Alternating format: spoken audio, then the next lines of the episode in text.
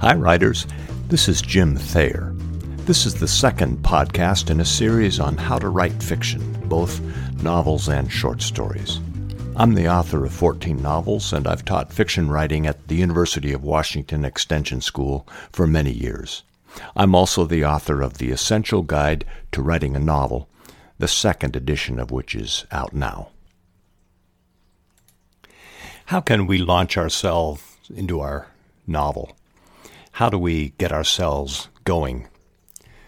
Let's talk today about organizing ourselves to start the project. Something many writers do is to draft a plan, a, a timetable, a plan setting forth our time schedule for initiating the phases of the work might organize and prod you, and it might increase the odds you complete the novel. Some writers think that the more extensive the plan, the more likely it'll aid them in getting started and moving along with the novel. Others, myself included, a detailed plan is too easy to fall behind and then discard, uh, usually in frustration. But if you're thinking of a plan, try something like this. It's uh, sparse and flexible. Initial plotting, one or two weeks. Research and further plotting, four to six weeks. Drafting an outline, two to three weeks. Writing the novel, a page a day. Now, this presumes you're employed or uh, go to school or are managing a family. Therefore, you'll get a chapter every two weeks or so, and you'll finish the novel at the end of a year after starting uh, the manuscript's first word. And then editing the completed manuscript, one chapter every day or two, for about a month. This is a a schedule that's meant to be fooled around with, but it gives you an idea of something I look at. A schedule will uh, prompt you to steadily produce words. It might, uh, when the undertaking at times seems a long way away and overwhelming, it might offer a liberation date. Let's talk about an outline for the project. Explaining one of the reasons why 11 years passed between Bonfire of the Vanities and A Man in Full, Tom Wolfe said, I always recommend to people who ask me for helpful hints on writing that they start with an outline. Naturally, I didn't take my own advice and do an outline until I was years into this project. You ever been lost in a forest? I was once for about 30 seconds. The fear is palpable, and it's a physical impre- uh, presence that invades you when you realize you have no idea which direction to travel. I remember it, this happened 25 years ago, and I, I remember it with uh, painful clarity. And this fright is not unlike having written five chapters of a novel and then realizing you are lost. What happens in the plot now? Should you introduce this character? Does the motorcycle run over him now or later? Is it time for that one allowable coincidence? Does she meet her great love here or maybe a couple chapters later? At times like this, the chapters you've already written seem worthless, and it is a, a disheartening suspicion. And at times like this, the end of the novel seems a long way off. A chapter by chapter summary written before you begin the novel helps avoid this turmoil. This summary, this outline, doesn't need to be intricate or long. I use one page of summary per scene. And in that summary, I, I figure out who appears in each scene, what the setting is, what the dramatic events are, and what additional research I may need. For each scene, it's just a few lines, sometimes just a few words per item. I, I like. Uh, I prefer not making the outline too long because I want most of my composition to be on the manuscript in the novel, not on a preliminary outline. I'm a slow writer, and so the uh, most of the writing I do, I want to have it in the novel. You may discover as you try to outline the later scenes of the novel that the outline will be more sparse. This is natural because you've thought most about the novel's beginning. You'll make the outline more complete as you uh, as you write and as you progress, adding scenes and other elements as they come to you while you're writing the earlier scenes. The outline will also give you an appropriate place to jot down notes regarding your new thinking about the plot the outline will give you a sense of direction as you turn from one chapter to the next. That's how I do it, but really different opinions on this subject exist among writers, and you'll need to choose your own method.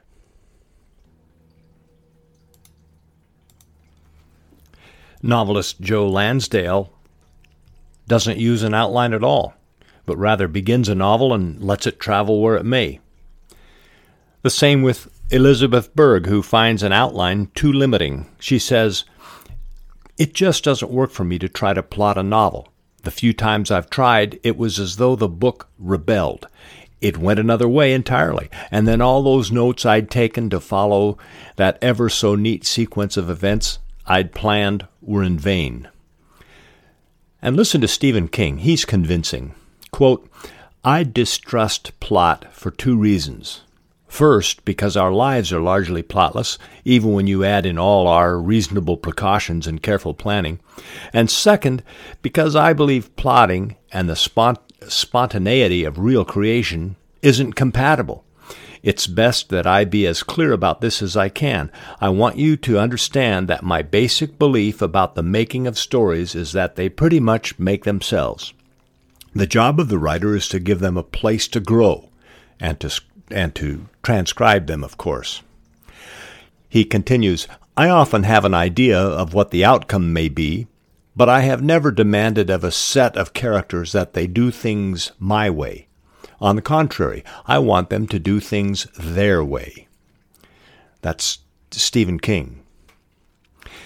Ask how much he knows about a work when he begins to write it, William Gass replied, Very little. I'm always surprised by my discoveries, and I never outline anything. Charles Dickens invented his novels. Charles Dickens invented his novels as he went through them. Half a year before the serialization of Oliver Twist was to end, two versions of the novel were already being produced on the London stage, including the ending, which Dickens hadn't yet written. The novelist wrote to one of the stage managers that, quote, Nobody can have heard what I meant to do with the different characters, inasmuch as I don't quite know myself. And then there are novelists who use a short and, and bare bones outline Mark Twain's outline for Tom Sawyer was this in its entirety 1. Boyhood and youth. 2. Youth and early manhood. 3. The battle of life in many lands. 4. Age 37 to 40. Return and met grown babies and toothless old drivellers who were the grandees of his boyhood. The adored, unknown, and faded old maid and full of rasping puritanical vinegar piety. that was his entire outline for Tom Sawyer. And then there are novelists who use large outlines. P.G. Wodehouse's outlines were often 30,000 words, about a, a third as long as the completed novel. Horror novelist John Saul his outlines often run to a hundred pages, and he describes the process of writing of the novel as, uh, with the outline in front of him, as filling in the blanks. which he can do in as little as 30 days. Edgar nominee Robert Irvine drafts a 70 page outline, which includes dialogue and descriptions of the main characters and the plot, chapter by chapter. And here's good advice from one of our leading thriller writers, Jeffrey Deaver. He uses a 150 page outline. Quote, I'm a strong advocate of creating a lengthy outline of a novel before writing a single word of the prose. My thrillers take place over a very short time, a few days at most, have multiple interesting subplots and many characters, and have at least two surprise endings, often three. These elements require me to plan ahead. Jeffrey Deaver continues I spend about eight months outlining and researching. The finished outline runs about 150 pages, single spaced, though with very wide right margins, so I'm I can jot references to the research material relevant to the plot. By the end of the outlining process, Jeffrey Deaver says, I know exactly what happens in every chapter. The arc of all the plots, where all the characters enter and leave, either vertically or horizontally, and where the clues are seeded into that story to make those twist endings work properly so the reader is surprised but not cheated. He says, outlining is the most efficient way to structure a novel to achieve the greatest emotional impact. John Grisham agrees. He says, The more time I spend on the outline, the easier it is to write the book. He describes the outline as his secret to his literary success. Other novelists use different devices to organize their work. Novelist Shirley Conran, who wrote the best selling novel Lace, makes huge wall charts with many ink colors to track her plot and characters. Robert Ferrigno uses post it notes on a whiteboard. Robert Crais uses a board on which he pins three by five cards. He says, quote, When the scene ideas are on cards, I can shuffle them around, rearrange them, and see where there are holes. Before you begin your manuscript, you should organize your story in a manner that works best for you. You you might not know yet what that method is, whether you should use any outline, a, a long outline, or no outline. You might try this as a, a test of how you might do it. Use an outline, but make it fairly brief so that most of your time is spent on the manuscript, not on the outline. A page per scene is a, is a good target, a good test. Please allow me a moment of self promotion. My new novel, Fagin and Miss Havisham, is now available at Amazon. It's there for e readers such as the Kindle, and soon it'll be in the print version and an audio version. The publisher is Creative Texts, an independent publisher and a good one. The novel is the story of famous Charles Dickens characters taking place when they were younger than in his novels. So we meet the pickpocket Fagin and the thumper Bill Sikes when from Oliver Twist when they were younger and the crazy Miss Havisham and the unstoppable lawyer Jaggers uh, from Great Expectations when they were younger, and Police Inspector Bucket from Bleak House, the evil Murdstone from David Copperfield, and many others.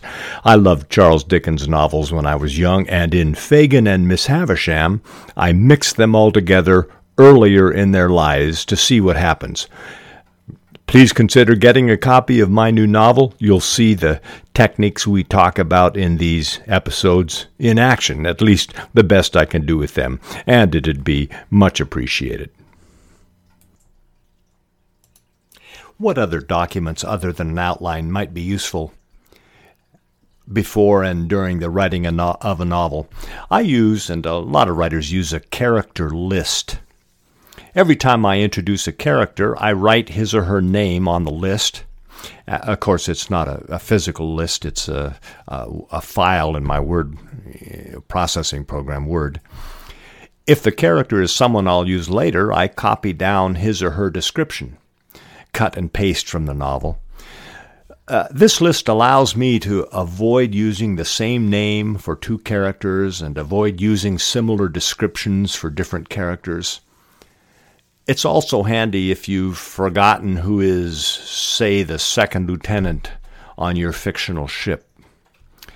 Orson Scott Card tells of the benefits of a character list. Here's Orson Scott Card. Besides names, You'll make a lot of other decisions about your characters. Some you'll make before the story begins, a lot of facts about the character's past, about things he's going to do in the story, and so on. But you'll make many other decisions as you go along, and it'll help a great deal if, from time to time, you jot down these decisions.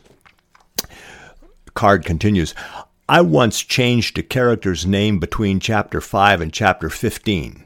I forgot that I made him an orphan and had him telephone his mother. I changed a minor character's race. I changed other characters' professions. I've changed my hero's hair color, age, height, birthday. It's easy to do when a character isn't the focus of the action or when a lot of pages have intervened. I also keep a used phrases list. These are, are phrases, three, four, five words that I've used, so I don't use them again. Uh, describing a river rapids as a foaming tumult is really good, but it's only good once. A black scowl is a nice turn of phrase, but again, only once. A snappy phrase sticks in a writer's mind, and it's easy to use it twice having forgotten the first time you used it. To the reader, this second same snappy phrase is brilliant the first time and lazy the second time. As I write along, every time I come up with a new phrase, say, lips pressed together and bloodless, uh, isn't that good? I, I forget who I stole that from. I bring up the used phrases file in the computer and do a word search, in this instance for bloodless. The word search quickly tells me if I've used the phrase before. If not, I'll write it into the manuscript and I'll also add it to the used phrase list. A used phrase list looks or sounds like this Chapter 3 Gleaming like evil, blunt hands, low brows, knobby chin, small ears tight against his head, placatory smile. In the age of global search, you can look at your entire manuscript in a second. Maybe a list isn't necessary, but I keep one. And I, uh, I catch myself wanting to use a phrase a second time all the time. Another document that I use is, is a post writing outline, a short outline that I, I create, I add to it at the end of every chapter. In the uh, when you're editing, you'll need to know where to find certain scenes and facts in your novel, and your pre-writing outline won't work for such a thing because you'll undoubtedly have varied your story from your pre writing outline as the story developed. I keep a post writing outline in which for every chapter I list characters, important revelations, important actions, and other things. The key here for me anyway is to keep it short. Once again, I don't want to I don't want to spend a lot of time on composing that's not actually the novel. Another document that I have found very handy is a calendar. It's a separate list, and I put down every mention of time in the novel so that I don't cross myself up. So I, if if I've written Tom's mother died two years ago, I'll write that down on this list. Same with something like the letter demanded the money be mailed within five days, or she was 15 years old in 1985, or they were married three years ago. Or the first symptoms appeared three weeks ago. Anything like this, any mention of time, I keep a calendar that so I can find what happened when if I mention a time. And then the last document uh, that I want to mention is really an important one. I call it the tie up later list. This list prevents loose ends. If in chapter 3 we see the security guard inexplicably passing out at his desk, I'll add that to the tie up later list. I'll, I'll write something like, Explain why security guard passed out in chapter 3. I, I might have remembered to do this anyway, but maybe not. This list prevents unresolved plot points and foreshadowing that leads nowhere. Uh, a tie up later list reads something like this Chapter 3 Explain later while Julia was so nervous opening the letter. Explain later why, why Mark's laugh sounds false to Julia here tell later where the bottle of pills came from. A writer's always manipulating the reader's perceptions because the writer and his or her characters know things the reader should not know until later, and sometimes the reader is told things uh, that one or more characters aren't allowed to know. The tie up later list keeps track of explanations that the writer has temporarily and deliberately withheld. Charles Dickens made such a list, calling it General Mems for working the story round, where he listed, quote, the strings he needs to pull together. A, a novel is a circle. All questions, even little ones, that have been raised during the plot need to be resolved by the end, and a tie up later list will help do that. Let me emphasize how important tying things up is, and so how important a tie up later list might be for us. If a writer shows the reader a pistol in a drawer in chapter 3, that pistol must be explained by the end of the novel. If a writer writes that Jessica looked at Rob longingly in chapter 3, that look needs to be explained, that is, resolved, by the end of the book. Why? Readers have a remarkable memory for clues, and they're always looking for them, and if they see what they think is a clue, they'll remember it. And if that item isn't explained by the end of the novel, the reader will feel cheated. This rule is called Chekhov's gun, and we'll talk about it more on a, a, later discussion, our discussion of foreshadowing in a, in a later podcast. So please remember a tie up later list. A novel can take a long time to write, and we may have forgotten some things as we progress through the writing. A tie up later list will save us from cheating the reader. How long should our novel be? The old saying is that it should be exactly as long as needed to tell the story and not one word longer. That doesn't answer the question, though. Tolstoy's War and Peace contains 675,000 words, all in perfect order. We shouldn't write a book that long or anywhere near that long. No publisher would would admit that he or she would turn down a, a new War and Peace, but all will tell you they don't want to receive a manuscript that size. Modern novels average from 70,000 to 130,000 words. Any shorter, it's a novella. Any longer, know, it can't be lifted. Aiming for a certain word length is really helpful because a target length offers a structure. If you've written 20,000 words of a suspense novel, you're probably entering the middle section of the novel, and certain things happen in the middle of a suspense novel. If you're at 100,000 words, it's time to start heating things up for the finale. A word count gives you a path toward the novel's last sentence. Colleen Lindsay uh, works at the publicity department for Penguin Group, Penguin Group, and she offers some guidelines. She says uh, middle grade fiction should be from 25 to 40,000 words, with the average of 35,000 words. YA fiction, for mainstream YA, it should be about 45,000 to 80,000.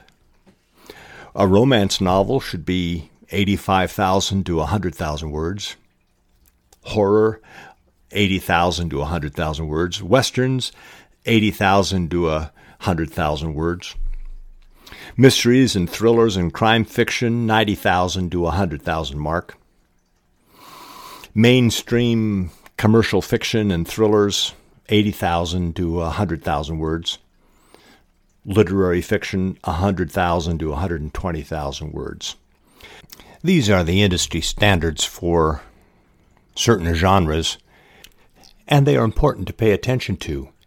A novel that is a lot longer or a lot shorter already has a strike against it. We come to the end of this episode. I hope you'll listen next time. We'll talk about where good ideas for plots and plot points come from. Until then, this is Jim Thayer. Please keep tapping those keys.